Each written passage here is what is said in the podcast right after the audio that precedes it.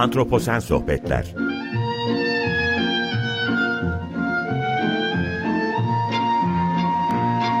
Hazırlayan ve sunan Utku Perktaş Merhaba, iyi akşamlar. Ben Utku Perktaş. Antroposen Sohbetlere hoş geldiniz. Bu hafta antroposen ne zaman başladı sorusunu e, yanıtlamaya çalışacağım. Geçtiğimiz haftalardan farklı olarak bu hafta bir program konuğum yok. E, bu sorunun altını ben e, doldurmaya çalışacağım. E, bu soruyu önemsiyorum çünkü programın başlığında antroposen kavramı var. Ve belki hatırlayacaksınız ilk programda biyoçeşitlilik ve kitlesel yok oluşları değerlendirdiğimiz ve 6. yok oluş dönemine dikkat çektiğimiz programda antroposeni tanımlamaya çalışmıştık. Ama yeterince tartışmadık zannediyorum. Çünkü o programda konuğum Çağatay Tavşanoğlu ile beraber geçmiş yok oluşları da biraz değinmiştik. Dolayısıyla e, zincirleme devam eden programlarda hep biyoçeşitlilik üzerinden, iklim değişimi üzerine ilerledik ama bu antroposen kavramı e, biraz belki eksik kaldı. Dolayısıyla da antroposen ne zaman başladı sorusuyla bu programı şekillendirmeye karar verdim e, ve tartışmaya çalışacağım şimdi. E, geçmişteki bir takım bilgileri de alaraktan e, biraz altını doldurmaya çalışacağım.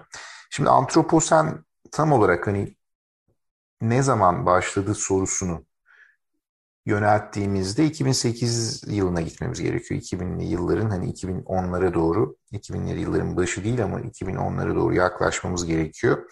2008'de antroposen tam olarak küresel çevre değişkenliği için etkili fakat henüz gayri resmi bir metafor şeklinde tanımlanıyordu. Çünkü e, jeologlar özellikle dünyanın yaşını dikkate alaraktan 4,5 milyar yıllık dönemi belli periyotlara ayırmaya kalktıklarında bir takım e, kanıtlar kullanıyorlar. Bu kanıtlar işte kayaçlara bakıyorlar, minerallere bakıyorlar, e, o kayaç tabakalarındaki o mineral katmanlara bakıyorlar, e, buzul döngülerinin geride bıraktığı izlere bakıyorlar ve bunları kullanaraktan e, bir tarihlendirme yapıyorlar ve belli periyotlara ayırıyorlar.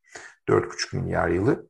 Ama antroposen için hani bunu yapmak e, direkt olarak hani bu böyle bir sinyal bulmak, böyle bir kanıt bulmak pek mümkün değildi. Dolayısıyla da gayri resmi bir ifade olarak, bir tanım olarak ya da bir terim olarak antroposen bizim karşımıza çıkıyordu. Ve gayri resmi kaldığı sürece antroposen olgunun geniş çeşitliliği açısından uygun bir kısaltmaydı belki ama fakat bilimsel anlamda bu terimin kullanılır olup olmadığı objektif bir bakış açısıyla bir takım eksikliklere işaret ediyordu. Ama jeologlar e, o dönemde e, bir takım jeolojik ölçütleri kullanaraktan e, antroposeni resmi olarak yeni bir jeolojik dönem olarak tanımlayıp tanımlayamayacaklarını araştırmak üzere işe koyuldu. E, ve bu süreç jeolojiden çok daha fazlasını kapsayan bir soruyu ortaya çıkardı. Bu soru da bugün programın başlığını oluşturdu. Antroposen ne zaman başladı? Şimdi bu soruyu girip hani bu sorunun e, cevabını direkt vermeden önce jeolojik zaman çizelgesi hakkında biraz bir şeyler söylemek istiyorum. Jeologlar dünyanın 4,5 milyar yıllık tarihini jeolojik zaman çizelgesi altı altın, adı altında hiyerarşik bir takım bölümlere ayırıyorlar. Hani üst zaman dediğimiz EO, zaman era, dönem periyot, devre epok, ve çağ Age olarak tanımlanıyor ve biz 65 milyon yıl önce başlayan Senozoik zamanın en son alt bölümü olan dördüncü döneme tekabül eden kuaterner dönemde yaşıyoruz. Kuaterner dönemde kendi içinde iki alt döneme ayrılıyor. İki alt devreye ayrılıyor diyelim dönem değil ama bu iki alt devreden ilki 2.58 milyon yıl önce başlayan Pleistosen devresi. Diğeri de 11.700 yıl önce başlayıp günümüze kadar uzanan Holosen devresi. Şimdi şu an Holosen içerisindeyiz esasında. Şimdi burada yapılan ayrımlar dediğim gibi keyfi ayrımlar değil. E, zaman içerisinde kaya, tortul tabakası, buzul gibi e, belirlenmiş tabakaların jeolojik katmanlarında ortaya çıkan dünya üzerindeki baskın yaşam koşulları ve şekillerindeki büyük değişimleri yansıtan e, ayrımlar. Mesela Senozoik zamanı Mezozoik'in sonlarında dinozorların pek çok bitkinin ve hayvanın soyunun tükenmesinin ardından başlayan Memelerin, memelerin yükselişe geçtiği dönem olarak belirleniyor. Pleostosen devresi genel olarak buz devri denilen kuzey yarımküredeki kıtla, kıtasal e, buz tabakalarının tekrardan yayılma ve geri çekilme hareketiyle tanımlanan bir dönem. Buzulların son geri çekilişi de dengeli, nispeten sıcak bir iklimle tanımlanan Holosen'in başlangıcını işaret ediyor ve bu dönemde Holosen'in başlamasıyla beraber özellikle ılıman kuşağa bakacak olursak sığınaklardaki e, organizmalar buzul altında kalan eski habitatlarını tekrar kolonize etmeye başlıyorlar. Buzulların gelmesiyle bir kısmı yok olmuştu, biyoçeşitlilik çöküş yaşamıştı. Sığınaklara gelen bu organizmalar, farklı farklı türler tekrardan bu alanları kolonize etmeye başladılar. Şimdi bu da Holosen dönemi şekillendiren önemli olaylardan birisi. Şimdi bu, bu bunların hepsine baktığımızda hani jeologlar için antroposeni resmi olarak onaylamak bir rak çağını onaylar gibi e, böyle geçici moda etiketleri vermek gibi bir durum değil. Böyle bir şey olamaz. Bu bilimsel kriterlere uyarınca bugünün Holosen'den, Holosen'in kendinden önceki Pleistosenden olduğu kadar farklı olduğunu ilan etmek anlamını gelecek esasında antroposen dediğimizde. E, dolayısıyla da hani stratigrafi alanında çalışan bilimciler, jeologlar bu dönemi tanımlayabilmek için bir yeniden inceleme başlatıyorlar. Ve bu yeniden inceleme başlatmalarının ardından 2007'nin sonunda bir komisyon kuruluyor ve bu komisyon dünyanın en büyük jeoloji birliği olan Amerika Jeoloji Birliği'ne bir araştırma makalesi gönderiyor. Bir yazı kalemi alıyor yani ve birlik makaleye Şubat 2008'de derginin kapağında yer veriyor. Önemli bir makale olarak bunu kabul ettiği için ve makalenin başladığı yine bir soru olarak e, kaleme alınıyor. Şu an antroposende mi yaşamaktayız? Şimdi Holosen'de oluşan katmanda binlerce yıl insan etkisinin yükselen seviyeleri görülmesine rağmen yazarlar sanayi devriminden önce insan eylemlerinin temelde farklı stratigrafik sinyallere dönüşebilecek yeni küresel çevre koşulları yaratmadığı sonucuna varıyorlar. Ama bununla beraber o zamandan beri özellikle kömür, petrol ve gazın aşırı kullanımı sanayileşmenin, inşaat sektörünün ve kitlesel ulaşımın gezegenin genelinde yayılmasına neden oldu e, diye de bitiriyorlar. Ve bu durumda tüm dünya katmanlarında iz bırakan geniş kapsamlı değişimler yarattı şeklinde yorumlanıyor ve komisyon gelecekteki jeologlar için iz bırakabilecek mevcut ve beklenen değişimlerin olacağı dört alan üzerine yoğunlaşıyor. Bunlardan ilki artan erozyon doğal çökelti üretiminin çok büyük düzeyde aşılmasına neden oldu e, şeklinde. İkincisi karbondioksit ve metanın yaklaşık 1 milyon yıllık zaman içerisindeki en yüksek seviyesine ulaştığı ve daha önceki ısınma dönemlerinden çok daha hızlı bir artış gösterdiğini söyleyerekten bunun üzerine yoğunlaşmaya başlıyorlar. Kitlesel yok oluşlar, türlerin göçleri ve tek tip tarımın doğal bitki örtüsünün yerini alması. Özellikle Holosen dönemle beraber insan toplu yaşama geçiyor, avcı toplayıcı özelliğini bırakıyor ve biyosferin doğasını değiştirecek bir atılım yapıyor. Tarımı keşfediyor, evcilleştirmeyi keşfediyor ve bunun üzerine durulmasını öneriyorlar deniz seviyelerindeki yükselmeye dikkat çekiyorlar ve sıcaklıklardaki her 1 santigrat derecelik artışta 10 ila 30 metreye ulaşan deniz seviyelerindeki yükselmenin söz konusu olacağını ve okyanus suyunun da buna bağlı olarak asitleneceğini ve bu asitlenme ile beraber mercan resifleri ve planktonlar üzerinde ciddi etkiler söz konusu olacağını söylüyorlar ki buna dikkat çekilmesi gerektiğini tartışıyorlar. Şimdi burada hemen bir parantez açıyorum okyanuslardaki ya da deniz sularındaki sıcaklık artışlarını bugün yani içinden geçtiğimiz şu günlerde etkilerini görüyoruz. Marmara Denizi'ndeki müsilaj problemi ya da deniz salyası denilen problemin e, kaynağından bir tanesi küresel ısınmanın etkisiyle ortaya çıkan deniz suyundaki deniz suyu sıcaklıklarındaki artışlar. Şimdi bu bahsettiğim dört etkinin birbirine bağlı olarak e, kombinasyon şeklinde e, etkileri kuaterner dönemin ile yakın benzerlikler göstermeyen bir stratejik, stratigrafik zaman aralığına girdiğimizin muhtemel olduğunu gösteriyor. Fakat kuaternerin son bulup bulmadığını söylemek için henüz çok erken tabii. Yazarlar ihtiyatlı bir şekilde antroposeni yeni bir periyot değil, yeni bir devre olarak değerlendirmesi gerektiğine de e, böylece karar veriyorlar. Şimdi bu kesinliği olmayan evet bu konuyu dikkate almak için yeterince delil var önerisini önerisini ortaya atıyor ve e, bu süreçten birkaç ay sonra Uluslararası Jeoloji Bilimleri Birliği'nin e, jeolojik zaman çizelgesi oluşturmaktan sorumlu olan komitesi bir e, alt komisyon kuruyor ve bu da antroposen çalışma grubu olarak tanımlanıyor. Ve bu grup 5 e, kıtada 13 ülkeden gelen 38 gönüllü üyeden oluşan bir grup. E, ve bunların yaklaşık yarısı jeoloji, geri kalanı ise farklı dünya bilimleri, arkeoloji, tarih alanlarından e, gelen bilimcilerden oluşuyor. Ağustos 2016'da Güney Afrika'da düzenlenecek, düzenlenen 35. Uluslararası Jeoloji Kongresi'nde bir öneride bulunmayı umut ederekten e, çalışmalara başlıyorlar. Ve bu çalışmalara başladıklarında e, antroposenle ilgili ilk makalelerinde yeni bir devrenin geniş ölçekli kömür kullanımının atmosferik sera gazları yoğunlaşmasında uzun süreli artışlara sebep olduğu sanayi devrimi zamanında başlayabileceklerini, başlayabileceğini öne sürüyorlar.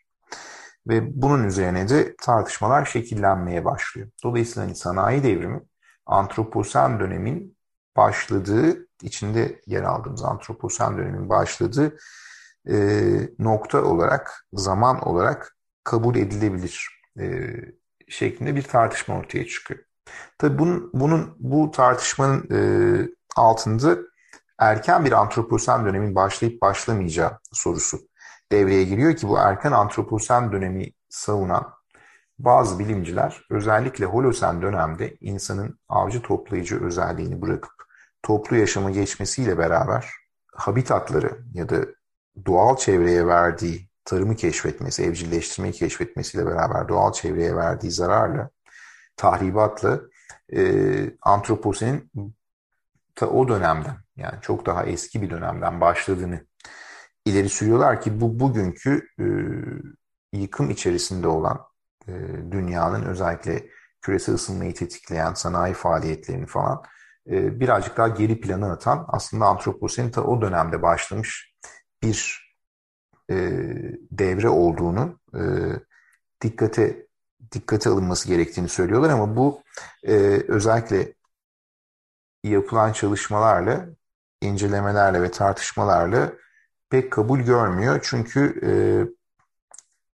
1850'den bu yana küresel sıcaklıklardaki 0.9 santigrat derecelik artışın üçte ikilik kısmının özellikle 1975'ten itibaren oluştuğu net bir şekilde ortaya konuyor. Böyle olunca aslında yakın zamanlı bir antroposen tanımının yapılması gerekliliği ortaya çıkıyor ve e, bu değerlendirme yapıldığında Ocak 2015'te Antroposen Çalışma Grubu üyelerinin üçte ikisinden fazlasının imzasını taşıyan bir Antroposen ne zaman başladı? 20. yüzyılın ortasının sınır seviyesi olması stratigrafik olarak uygun e, başlıklı bir makale kaleme alınıyor ve bu makaleyle beraber e, dünya sistemindeki özellikle değişimlerin sanayi devrimiyle beraber ortaya çıktığı ve antroposenin de e, özellikle sanayi devrimiyle beraber başladığı fikri e, kabul ediliyor artık ve e, Ocak 2016'da e, bu araştırma makalesi yayınlandığında Holosen koşullarının artık var olmadığını e, başlıca yöntemlerle tanımlıyorlar ve yakın zamanlı araştırmanın bir özeti şu şekilde ortaya çıkıyor. Karbondioksitin atmosferik yoğunlaşması en azından 1850'den bu yana Holosen seviyesini aştı. 1999'dan 2010'a kadar geçen sürede de son buz devrinin bitmesine neden olan artıştan yaklaşık, altını çiziyorum, 100 kat fazla bir hıza ulaştı. Metan yoğunlaşması daha ileri ve daha hızlı düzeylerde gerçekleşti. Binlerce yıldır dünyanın yörüngesindeki küçük döngüsel değişikliklerin bir sonucu olarak küresel sıcaklık ortalaması çok ağır bir şekilde düşüyordu.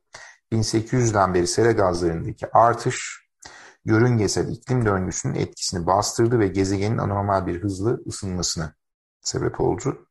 1906 ile 2005 yılları arasında küresel sıcaklık ortalaması 0.9 santigrat derece kadar yükseldi ve son 50 yılda artış hızı e, neredeyse ikiye katlandı.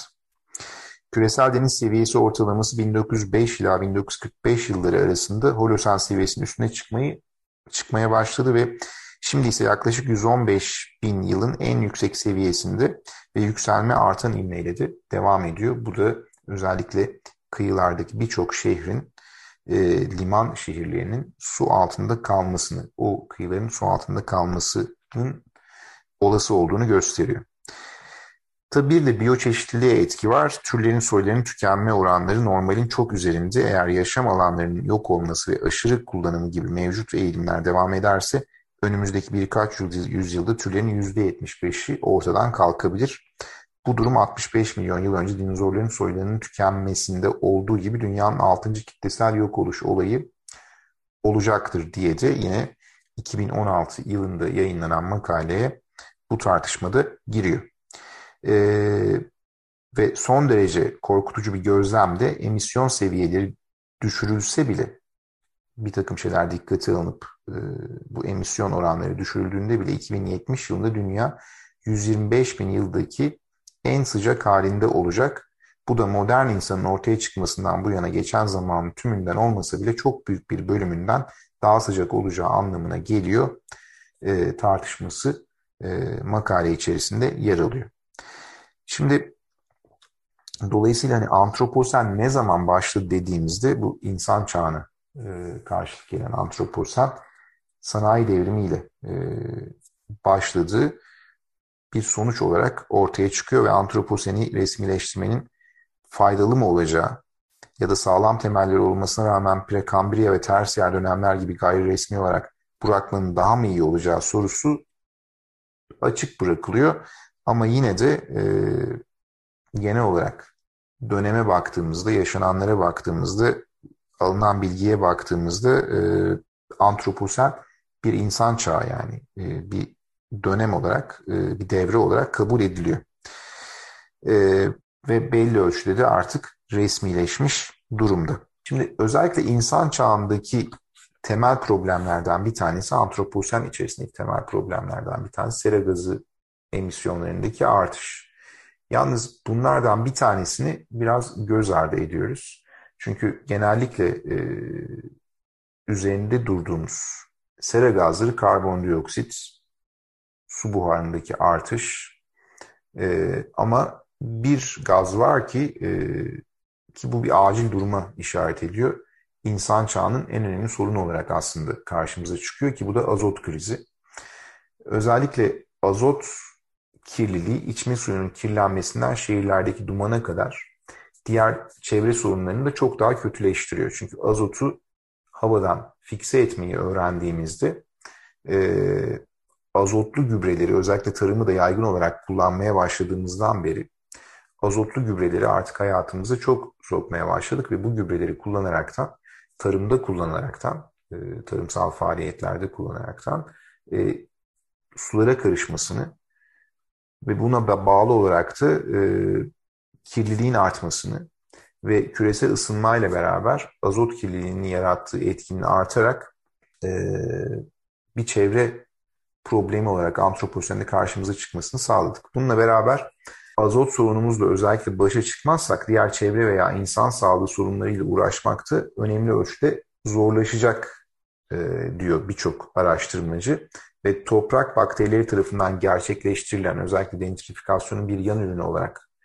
azot oksit gazının da e, atmosfere yayılması karbondioksitin yaklaşık 300 katı ısınma etkisine sahip bir sera gazı olarak bizim bunu yaşamamızı görmemizi sağlıyor. Yani karbondioksite göre çok daha etkili bir sera gazı olarak karşımıza çıkıyor. Toprağı çok fazla gübrelediğimiz için bugün artık bir tehdit olarak algılanıyor ve e, nitrojen sorunu hakkında özellikle azot sorunu hakkında eğer bir şey yapmazsak küresel ısınmayı özellikle bu hükümetler arası e, iklim değişim panelinde ortaya atılan 1,5 santigrat derecenin hedefinin altında tutmanın da pek mümkün olmayacağı söyleniyor. Şimdi insan çağının yaşadığımız gezegene getirdiği yüklerin sonucu olan tehditlerin bir kısmını aslında görmüyoruz. Bu görünmeyen tehditlerin en önemlilerinden biri de işte bu azot gazının neden olduğu problemler. Küresel ısınmanın önemli nedeni olan azot gazı özellikle belirli bir bölgeye özgü endemikler olmak üzere biyoçeşitliliğin bileşeni olan birçok canlının yaşamını da tehdit ediyor. Güney Amerika'dan Afrika'ya, Uzak Doğu Asya'dan Avustralya'ya biyoçeşitliliğin yüksek olduğu bölgeler başta olmak üzere dünyanın dört bir yanındaki canlılar iklim krizini besleyen tehditler nedeniyle yok olma problemiyle karşı karşıya bugün. Ve özellikle e, geldiğimiz noktada yaşadığımız gezegendeki yaşam olanaklarını tehlikeye sokacak, unutulan veya görmezden gelinen tehditlere karşı farkındalığı e, hani bir adım daha ileri götürmezsek ki bunlardan bir tanesi e, azot gazı ve azot gazının e, atmosfere e, salınımı götürmezsek bunun bedelini çok daha ağır ödeyeceğimiz çok açık. Şimdi azotun gezegenimize zarar vermesinin, bu yaşadığımız gezegene, dünyaya zarar vermesinin beş farklı yolu var. Bunlardan bir tanesi okyanuslardaki ölü bölgeler, tarımsal faaliyetler sonucu nehirlerden okyanuslara ulaşan azot, okyanuslarda yaşam olanağı olmayan ölü bölgeler oluşturuyor ve dünya okyanuslarında 400'den fazla okyanus ölü bölgesi tanımlanmış durumda. Ee, bugün geldiğimiz noktadaki antroposinin insan çağının önemli etkilerinden bir tanesi olarak bunu algılayabiliriz. Hava kirliliği, otomobiller ve elektrik santrallerinin neden olduğu hava kirliliğinin öncül atıklarından biri yine azot oksitler. Bu küçük partiküller akciğerlerimize kadar e, girip önemli solunum rahatsızlıklarına neden olabiliyorlar.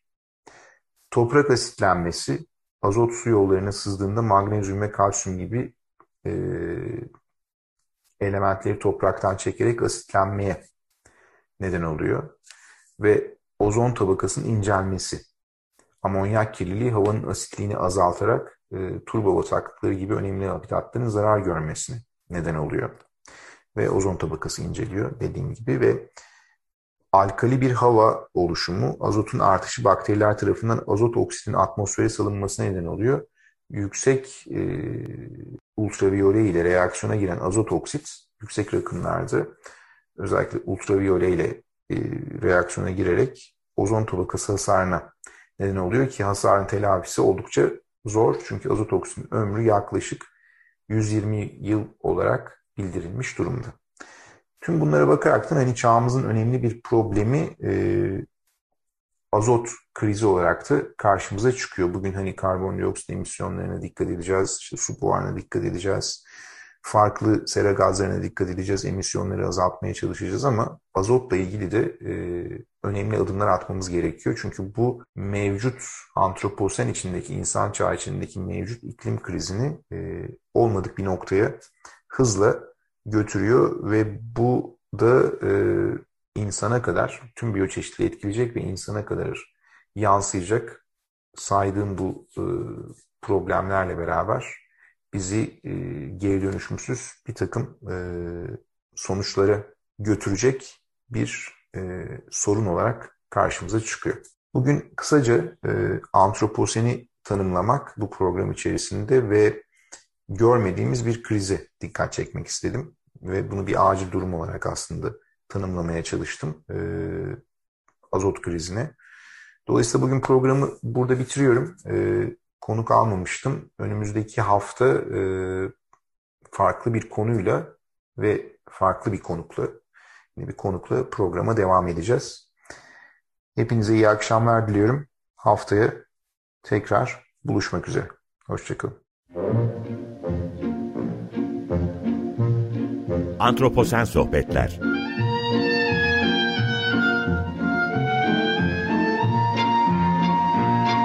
Hazırlayan ve sunan Utku Perktaş